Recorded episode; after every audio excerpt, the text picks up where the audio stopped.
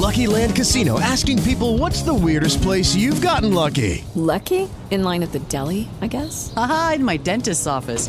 More than once, actually. Do I have to say? Yes, you do. In the car before my kids' PTA meeting. Really? Yes. Excuse me, what's the weirdest place you've gotten lucky? I never win and tell. Well, there you have it. You can get lucky anywhere playing at LuckyLandSlots.com. Play for free right now. Are you feeling lucky? No purchase necessary. Void where prohibited by law. 18 plus. Terms and conditions apply. See website for details.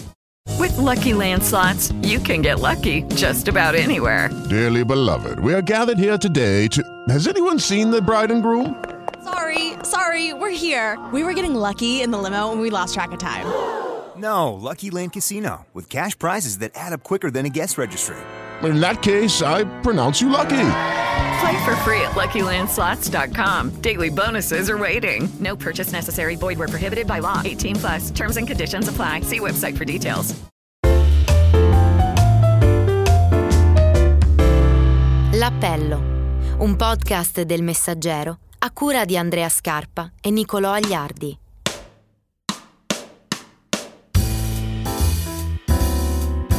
Benvenuti nella sezione podcast del Messaggero, eh, questo è L'Appello, un programma di storie, nomi e forse qualche piccola grande verità.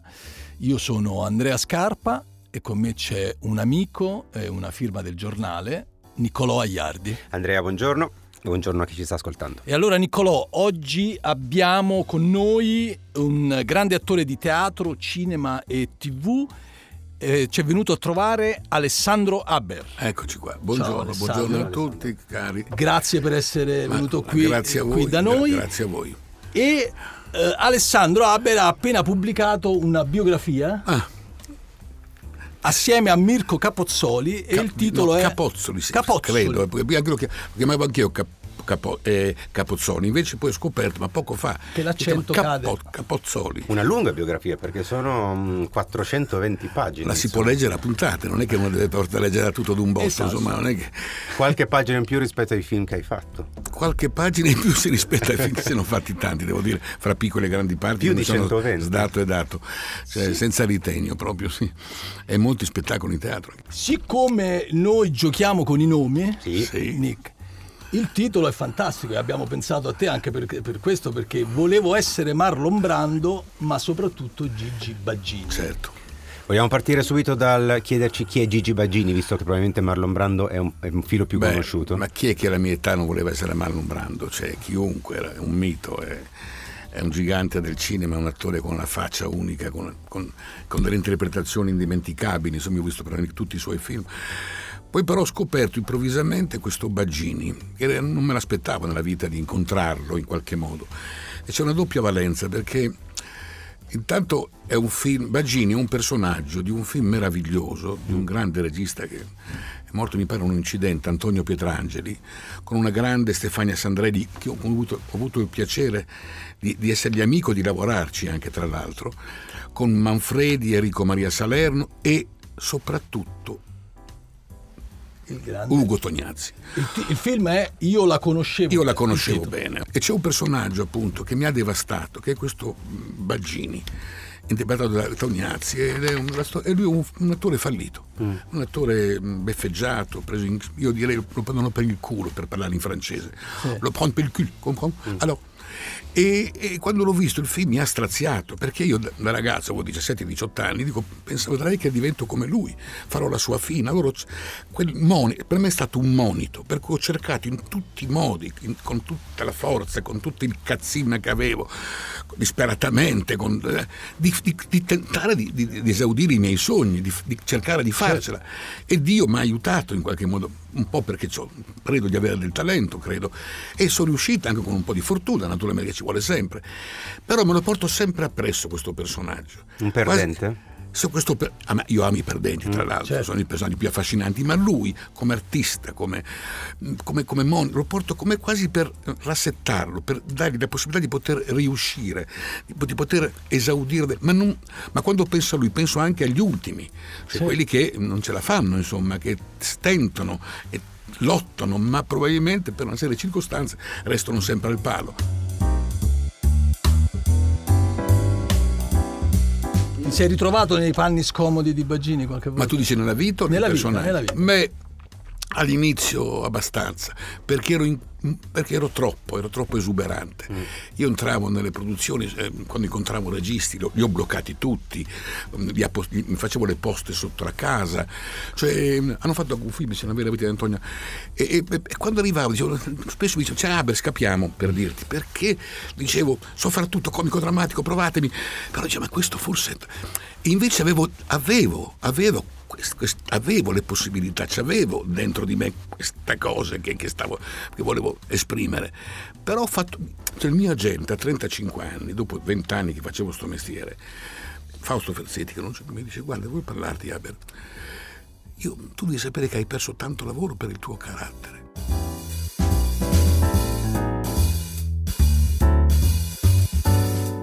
Ho avuto la sensazione che tu avessi, eh, cioè, non, non avessi nemmeno pudore No, eh, di è vero, raccontarti in questo libro, no? Cioè, hai, hai fatto nomi e cognomi, ma soprattutto hai mostrato una, mm, mi viene da dire, forse più debolezze che resistenze. in questo... Non ho voluto fare una celebrazione, No. era, era- è la storia di una grande passione.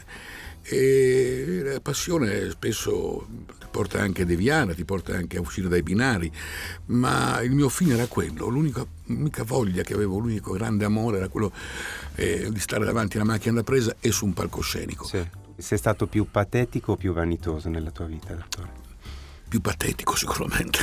Più Eh, Baggini, quindi. Sì, più Baggini, sì, sì, ma sempre con molta ironia e leggerezza, insomma. Ma C'è una forma anche strana di masochismo, eh? il piacere anche di... Cioè, calcola che, ti, ti- ti- l'ho scritto anche, io, io ho lavorato alla fortuna con Carmelo Bene, avevo 25 anni, quel grande Gigi Proietti, e, e- c'era una scena in cui, adesso te la- non te la racconto tutta, in cui dovevo prendere una sberla da un, da un generico che aveva preso, che aveva una mano grande così, ma è la tripla della mia e della tua doveva darmi una sberla. Io dico, ho un'idea, perché io poi spesso, spesso ho molte idee. Io certe volte ho fatto il successo dello spettacolo dando delle idee che sono state poi quelle che hanno risolto poi, perché non sono un attore passivo, sono un attore propositivo. Dice- Dico, Carmelo, scusa, c'ho un'idea, perché non reiteriamo questa cosa? Fammene dare 50, 60, 70, no? C'era una ragione, adesso non me la spiego. Aber sei un genio, bravo, 70, andiamo nel 70. E ogni sera, io te lo giuro, su mia figlia Celeste, sfido chiunque attore al mondo, De Niro, Favino, mm, Germano, dimmene uno, Dastio, di prendere 70 per la sera, ma da uno che me le dava. E alla cinquantesima, te lo giuro, mi diceva basta, mi fa male la mano. Spesso viene eh, raccontato nel tuo libro che la carriera ha, ha superato ampiamente anche le donne. Ma si sentivano sempre in seconda battuta, infatti spesso mi lasciavano. Per arrivare invece a raccontarsi così, senza filtri, ci è voluto coraggio o incoscienza? Tu come sei stato? Ma ti- te la dico tutta. Per strane circostanze, Baldini Castoldi, ma diciamo la nave di Teseo, si può, la nave di Teseo, anche no, La- la Sgarbi, la Sgarbi. Eh, mi ha chiamato proprio qualche giorno prima di cominciare, mentre stavo già cominciando, mi ha chiamato mm, per farmi complimenti, non so di che. Allora mi sono venuto in mente che Sgarbi è fratello di Elisabetta, dico, ma scusa, ma tua, tua sorella event- sarebbe interessata eventualmente? Ha subito chiamata, pam, pim, pam, nel giro di 24 ore, facciamola, la voglio fare. Stavo faticoso? Beh, perché- anche perché poi è anche doloroso in qualche modo, perché, ma più che altro è stato... Io sono entrato anche in crisi a un certo punto, ma perché devo andare avanti? Cosa perché devo raccontare? Ma poi ho capito che questa cosa poteva riguardare anche gli altri, poteva essere terapeutica anche per gli altri. Eccoci qua, siamo venuti per niente. Perché per niente? per niente Sì, si va. va. E, mm, questo lo dice Francesco De Gregori Sì. e lo presta alla voce di Alessandro, ma Alessandro nel suo libro dice ehm, volevo partecipare anch'io per ricevere dal pubblico il consenso, l'applauso e la mia parte di noccioline. Beh sì, perché... quella- quella- E perché per niente si va? Perché per niente si va? Sì, perché mm, a un certo punto ho immaginato, mi piaceva molto andare allo zoo. E tra l'altro mm, sto, scrivendo con Francesca Scialanca una, un- una sceneggiatura che si chiama Il Gorilla. È stata una licenza poetica. Perché a un certo punto è un fallito che va allo zoo e vede, e vede mm, un gorilla che viene gratificato dalle noccioline, da, gli fa- ridere comunque, una cosa o l'altra. Allora ho immaginato è un attore che invece si introduce in questa gabbia, anche lui, pur di, pur di avere l'applauso, pur di, invece della nocciolina magari chiede due lire, ma insomma era più gratificato il gorilla eh, che che l'essere umano, insomma, diciamo. Senti Alessandro, eh, dopo Baggini un secondo nome che è stato importante nel tuo percorso artistico qual è? Io sinceramente devo dire la verità, non devo niente a nessuno, insomma, però però tutti mi hanno dato qualcosa, insomma, mm. e viceversa.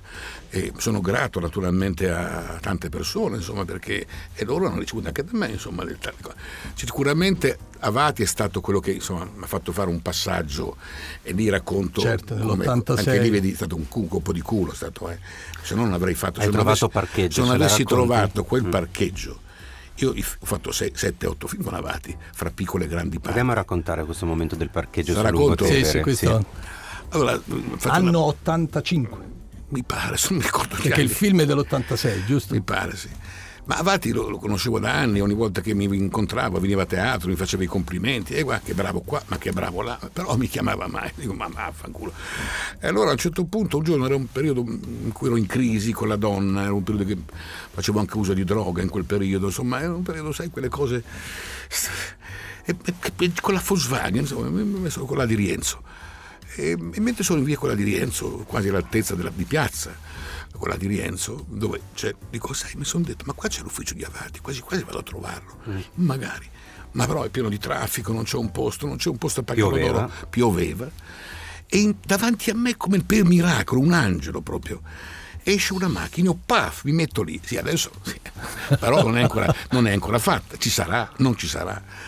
Vado, suono il campanello, dico, sono Albert, c'è signora, attenda un attimo, prego, sali e entro dentro, avanti, era in questo ufficio, era lì in poltrona, mi dice come mai da queste parti Albert con una pioggia? Dico, eh, ma perché sono molto incazzato con te pubblico. Perché che ti ho fatto?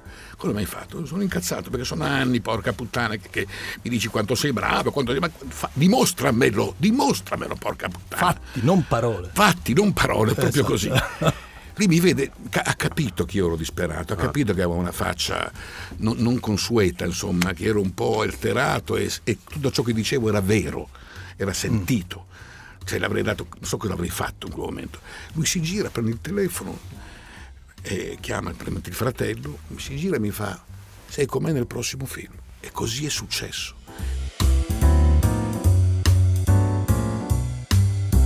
Senti, riguardo alle alterazioni, tu sei stato molto onesto e molto coraggioso, hai eh. parlato di cocaina per 3-4 anni perché in certi ambienti sì, se non la consumavi eri, eri, fuori. Eri fuori dal giro, insomma. Allora come stavano... funziona? Cioè, come? Ma come funziona? Io la prima volta, a parte il fatto, ti vi racconto questo, perché io, vedi come sono, sembravo uno che la tirava, perché sono tutto così, invece non era vero io quando poi l'ho fatta mi ingessavo, non parlavo più, non uscivo di casa a 37 anni la prima volta, poi è durato fino a 41, 42, 43, eh, insomma, sì. è stato 4-5 anni.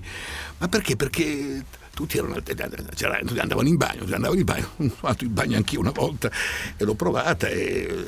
però c'è una forma di autodistruzione, prima comincia come un gioco, poi c'è l'inconscio che ti porta a fare delle cose, poi un giorno ho detto sai che c'è, basta, mi sono rotto il cazzo, ho preso, nevicava il bianco su bianco, l'ho buttata alle 5 di mattina, mm. l'ho buttata via. Beh, c'è volta... stato un momento anche sul palco che non ti uscivano le parole. No, io non ho mai fatto uso durante la, la, la, sul lavoro, mai, perché per me il lavoro è sacro, cioè proprio c'è una forma di rispetto, di... però un giorno al piccolo di Milano io stavo, stavo, in camerino, io arrivo È tutto scritto, quindi... arrivo, sì, sì, sì. arrivo, un po' prima, arrivo un po' prima, no? arrivo un'ora e mezza, di solito arrivo una mezz'ora, io arrivo un'ora e mezza prima, mi piace stare lì, camerino, il teatro, la mia, la mia casa, no? Bussa alla porta, dice, eh, che ci fai? Quel mio amico, non mi ricordo nemmeno chi come stai? Come non stai? Dico, ah, ma per simpatia, ti, ti lascio una cosa. No, no, ti prego. No, se mai ci vediamo dopo, dai, dopo lo spettacolo, andiamo a berci una cosa, a mangiare. No, ma, ma e ne lascia proprio, ma una cosina, una cosina. Era lì. E mancava un'ora e mezza, ma dico, ma che cazzo, eh, un'ora e mezza che, che, che, sia. Vabbè, tac, vai.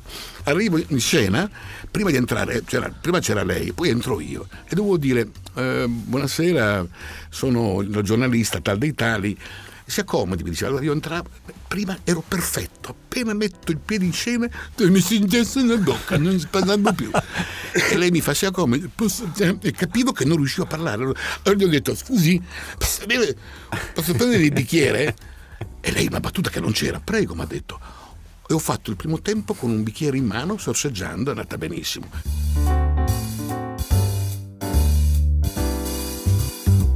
Però nel tuo libro invece ci sono dei vaffanculo ben più diretti. Eh, parecchi insomma. ce ne sono. Ce ne sono sì. tanti? Eh, un pochino, sì. Non ricordo più. Fate, C'è una battuta di Diego Battantuono che mi ha fatto molto ridere. Eh, Aber, hai vinto il nastro d'argento e il Davide Donatello le volte che hai deciso di stare zitto. È vero, sì, sì. E quella volta sì, è successo per amore solo per amore, sì, un film bellissimo di mio amico Giovanni Veronesi. Che... E come mai eri stato zitto in quel caso? Perché? Perché il personaggio è muto, l'italiano è una lingua, è, è muto, ha lavorato solo di espressione. Era una battuta di Diego, insomma, Diego se lo meritava anche lui perché Diego è un grandissimo attore, insomma. È... Senti, visto il nome anche di questo piccolo eh, nostro spazio, cioè l'appello, tu a un certo punto racconti che hai detto di no a Ricci per Striscia la notizia. Ah sì, certo. Come... Però poi nel finale di quel, di quel, passaggio, di quel ricordo, dice, però eh, Antonio, se, ah, se beh, ti sì, serve qualcosa... Ma io... sì, ma certo, ma adesso, ma giocando... Ma accetteresti certo. adesso se ti... Ma forse adesso mi divertirei, cioè con una di sufficienza o con un po' più di distacco, con ironia. Tanto ormai non è che... Ormai quello che ho fatto ho fatto, ormai sono in lista d'attesa, nel senso che ormai per un po' non è che ho la mia età, insomma, anche se sono ancora, sono ancora cazzuto, insomma. Quindi... Ma diciamo che adesso potrebbe essere forse divertente, potrebbe fare quella scanzonata, insomma, come metterei anche lì a nudo, senza ritegno, insomma, se mi fanno fare le cose che voglio con fare. Con chi lo faresti se potessi scegliere? Con quale compagnia femminile? Con, con quale compagnia femminile? Maria Amelia Monti, ah, che è molto simpatica, che ha, ha, una verve, ha un'aria un po' svagata, un po' sognatrice. Mastroianni, Gasman e Tognazzi. Sono tre nomi molto importanti, mi sembra eh di certo. nella vita, oltre che tra le pagine. Sì, l'ho incontrato, ho avuto la fortuna di incontrare tutti e tre. Non ho incontrato Nino Manfredi, che era un altro grande. Gasman, beh, Gasman è stato depresso prima di... Eh, come no? È stato, beh, poi ho avuto un paio di episodi con Gasman che adesso raccontarvi, se tempo. Quello lo troviamo il tempo. Eh, beh, allora, eh, io stavo, però poi sono con Carmelo Bene all'Aquila lui stavamo provando Quindi, anno più o meno? 20, sono del 47 avevo 24 okay. anni fai uh, conto, 71 70, 70, 70 quella roba lì e noi in quel teatro la sera venne Gasman a fare uno spettacolo e noi tutti da compagnia andammo a vederlo poi andavamo a mangiare insieme figurati io lo guardavo come un, un mostro sacro insomma non... e poi lui doveva tornare a Roma, perché l'Aquila sono due passi, sono 45 minuti, ma nevicò, nevicò talmente tanto che si fermò l'hotel degli Abruzzi. E allora, alle tre di notte ci siamo rintanati in una stanza, la famosa stanza 375, non mi ricordo, e c'era Paolo Villaggio, era, con cui poi ho lavorato, che era venuto a vedere il suo amico Gasman. Gasman, Proietti, Carmelo Bene, e c'era anche un produttore, Zingaretti Zingarelli, che aveva fatto i film, ma insomma non è importante. C'erano dei quattro mostri sacri, Carmelo Bene, Proietti, Gasman e Villaggio alle tre di notte tutti a bere ancora, eravamo tutti un po' brilli e tutti parlavano aneddoti, cose, a schiantarsi. E io stavo lì, li guardavo con ammirazione, erano gli occhi che mi ero commosso, mi dicevo, mamma, non li sto toccando dei grandi attori, porca puttana. A un certo momento la stanchezza li ha portati a, a un attimo di silenzio. Sai, un, sei un silenzio sospeso, nessuno diceva più niente. Allora ho approfittato, mi sono alzato in piedi, dico, scusate, posso dire una cosa? Ma dilla pure, ma niente, io sono così felice di stare qui con voi. Siete quattro attori straordinari, ma io, io credo diventerò come voi, ma anche forse più di voi, cazzo, lo sento, lo sento, diventerò più. E poi finisco lì così, aspettavo una risposta. Silenzio. Gasman si affaccia, si, si mette, chiama, e dice Carmelo, Carmelo, ma questo ragazzo come si chiama? Fa Aber, Aber con l'H, con l'H. Aber, Abemus, Aber, Aber, Aber, Aber, Aber, Aber, ma Aber perché non vai a fare in culo? Senti, ma con tutta questa energia eh. che arriva anche dal eh. libro e dall'incontro, come dire, eh, vis-à-vis. Ma prima ti ho sentito dire quello che ho fatto, ho fatto, non ci crede nessuno. Il meglio deve ancora venire, c'hai in ballo Beh, che cosa? Lo sfizio che ti vuoi togliere qual è? Ma adesso riprendo dopo due anni morte di un commesso viaggiatore, saremo al Quirino Mm. ehm, dal 20-21 di febbraio. E poi c'ho un progetto, i progetti che farebbe, per esempio, piacerebbe fare la regia di questa sceneggiatura da un'idea mia di Nicola Guaglianone che si chiama Io e Bukowski. Insomma, Senti, parlando di donne, Sì. questo è una, è una cosa che ho letto e ho registrato un coraggio, Vai, vai. un coraggio importante. Tu racconti una cosa molto politically incorrect. Fra i tuoi Cioè? incontri con tante donne, li abbiamo letti con, con passione. ragazzo. A un certo punto tu racconti una cosa che oggi fa un certo effetto, Eh, cioè di certo. una fuga nel momento in cui hai, avevi agganciato una donna meravigliosa che però aveva un difetto fisico. Ah no, quella è stata una cosa, un rimorso che ho, non farei mai Esatto. più. La vuoi raccontare? Perché Ma comunque sì, è una cosa. racconto- è chiedo- la vita è fatta chiedo- anche di queste chiedo cose. scusa a tutte le donne perché io ho un grande rispetto, io senza di voi non, niente, non- la vita sarebbe stata diversa. E- però ho fatto una cosa a mio avviso che, che mi rammarico molto, che non farei mai più cento volte su mille volte su mille, però ero lì in Argentina a fare un film, era, mm, era sabato, e non lavoravamo, un film di fa- con Franco Rossi su Garibaldi. Eravamo in questo, in questa bettola, questo barrio, come si chiama? No, il barrio, non il barrio, comunque un locale fatto di panche, di panche, di tavoli, uno, e c'erano tutti, adesso a mezzanotte, tutti i giorni, arrivo dentro e si libera un posto, come la macchina, no? come la Volkswagen. e, e c'era una ragazza che stava girata, stava parlando con un'altra persona dietro a lei. A questo punto si gira e vedo la donna più bella del mondo, ma di una bellezza sconcertante. Io devo dire che non stavo niente male, anch'io, insomma, ero diciamo, un tipo che poteva la barba, Esatto, stavo insomma, con l'occhio a facevi mandorla. la tua figura. Facevo la mia- poi avevo, quello avevo 20, 30 anni, era una bestia. E ci mettiamo a parlare. Lei era, lei era venuta a trovare una zia, era di- di- della della parte nord, cioè, non so dove, eh, stava, stava lì ancora qualche giorno, eh, e, e e con gli occhi. Stavamo già facendo l'amore, cioè le toccavo la mano, lei mi guardava, cioè, sen- sentivamo il desiderio, ci piacevamo molto, sai quegli incontri, succede, no? sì. A me è successo, è successo, mi è successo Qualche abbastanza. volta. Allora dico, senti, io devo andare a dormire, quella è l'altra. Domani vado a vedere la partita, la bocca il bocca con il dipendente. Ci vediamo domani alle. Era proprio scritto proprio. ci vediamo. Alle 5 e mezza l'appuntamento era al bar, un bar lì vicino. Domenica era pieno di gente che passeggiavano per le compre. A questo punto alle 5 e mezza ero lì. Alle 5 e mezza puntualmente vedo fra la folla arrivare una. E la, la confondevo con le facce, no? Perché però più arrivava avanti, più vedevo che arrancava, zoppicava, poverina. eh, E ho capito che era proprio zoppa. E questo mi ha straziato. E invece di dire andiamo a fare l'amore nel ma che cazzo te ne frega, se zoppa, anzi, dicono che siano, vabbè, non ha importanza. E ho trovato, non ce l'ho fatto, ho trovato una scusa. E roba, lei capite, come una scusa tipo, c'è il regista vuole parlarmi di una cosa, e lei se ne lei ha capito, ho visto la faccia, ha capito. Ma dopo due minuti ho detto, cazzo, ma che cretino, e l'ho ricercata. A fare la folla non c'era più. E devo dire, mh, ho avuto anche un momento di, di- di- di- lacrima, insomma, di- diciamo, mi sono autopunito, volevo autopunirmi, non so come, ma è stata una cosa brutta che ho fatto, io non- raramente non ho fatto mai cose brutte, insomma. Gigliola Cinquetti Renato Zero. Due nomi presenti nella biografia di Abe in maniera assurda. Una Eh, sì. compagna delle elementari. È vero, sì, Gigliola. A me piaceva molto la sorella, Rosa Bianca, un ragazzino. E abbiamo fatto la quinta elementare insieme. E poi ci siamo rincontrati, lei aveva cantato a Sanremo, non ho l'età, io ero già a Roma. Siamo incontrati in Piazza di Spagna, sono uscite anche delle foto, ci hanno rubato barillari, no? Renato Zero vi siete scambiati segreti. Beh, Renato l'ho visto. confessioni. Abbiamo, abbiamo cioè, pranzato, pranzato l'altro giorno insieme a Monteverde, lui ha una casa lì, ha preso una casa lì prima, stava la Camilluccia. Ma Renato, noi stavamo tutti quanti giovani attori, eh, speranzosi, il nostro ufficio di collocamento era a Piazza Navona, no? poi in vari sedi, poi è cambiato nel tempo fino. E c'era anche Renato che aveva un paio d'anni meno di me, già era eccentrico, un personaggio troppo simpatico, una faccia. E alle 5-4 di mattina d'estate lui stava sulla Magliana, via Portuense, una cosa e l'altra, io stavo in Viale 420 con i miei genitori, a Buona 500, lo accompagnavo a casa e lui sotto casa mi recitava le sue poesie, che poi sono diventate canzoni.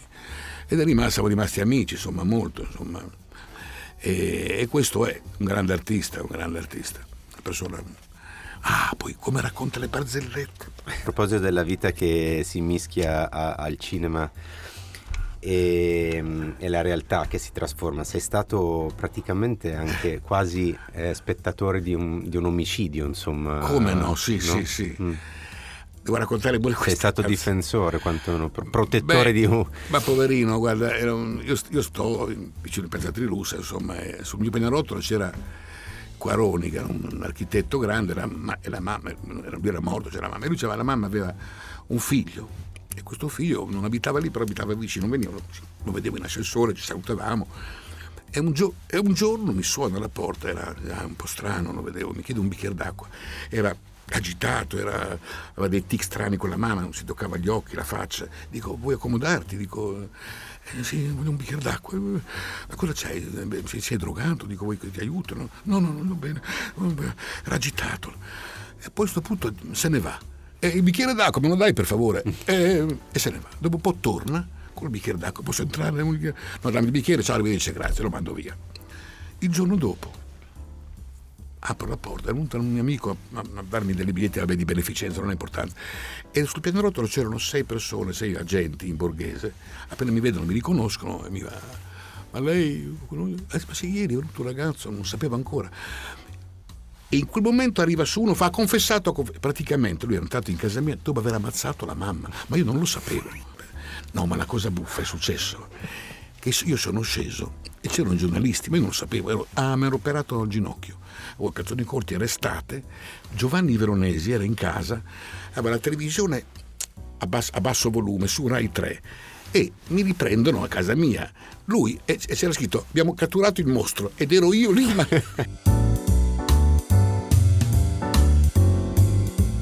Cosa è rimasto fuori? Che tu hai- cioè, quando Eh, l'hai visto hai detto cazzo. Eh, No, qualcosa è rimasto fuori. Tipo? Adesso non me lo chiedere, ma so che è rimasto lo so, fuori quindi lo- lo so che lo Però so. in questo momento, cioè io sto memorizzando tutto, non- nel senso che io mm, non mi ricordo nemmeno quello che ho scritto, non lo ricordo più. cioè, insomma. Chi Ma ti allora- manca Alessandro? Che, mh, non, non quello che manca nel libro, ma chi ti manca? Oggi abbiamo parlato di nomi Guarda, mi, manca, mi, manca- mi mancano alcune persone. Eh, ci dici i nomi? Eh, sì, Monica Scattini, Ennio Fantastichini, Vittorio, eh, Tonino Zangardi e Flavio Bucci.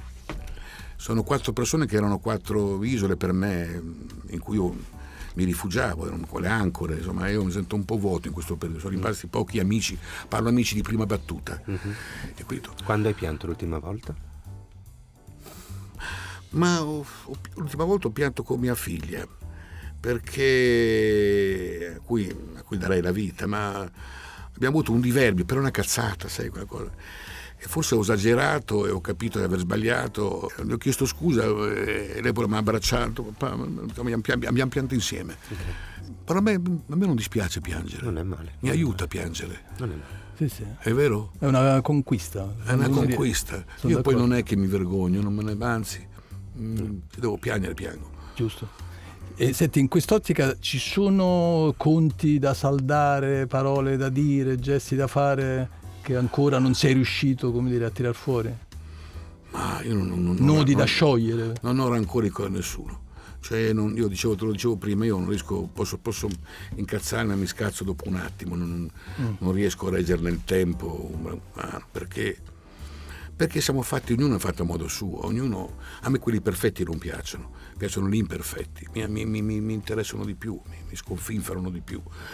E no, ma um, guarda, non- Un vero giocatore è quello che pace. perde. Eh, no, è vero. Eh, ma io stranamente preferivo Lo dice il giocatore di poker, È non vero, il sottoscritto, poker. ma No, parlo no, di certo. È vero, è vero. C'è più piacere nel perdere quando vinco, non frega un cazzo. Quando perdo invece si, si scatenano, però mi piace anche perdere. Alessandro, visto come ci C'è chiami... sempre Bagini, no? Vedi che c'è sempre Bagini dietro, sempre Bagini. Senti, visto il il nome di questo piccolo contenitore, l'appello, c'è un appello che tu vuoi fare a qualcuno per qualsiasi motivo? Io vorrei che Salvini e la Meloni cambiassero orizzonte, assolutamente, cambiassero parametri, perché non se ne può più. Grazie per la schiettezza, Alessandro. Grazie Alessandro e in bocca al lupo e complimenti. Grazie, grazie, grazie a voi, un abbraccio a tutti. E viva il messaggero. L'appello. un podcast del Messaggero a cura di Andrea Scarpa e Nicolò Agliardi, post produzione di Paolo Budassi, Elisabetta Rosa e Benedetta Intelisano.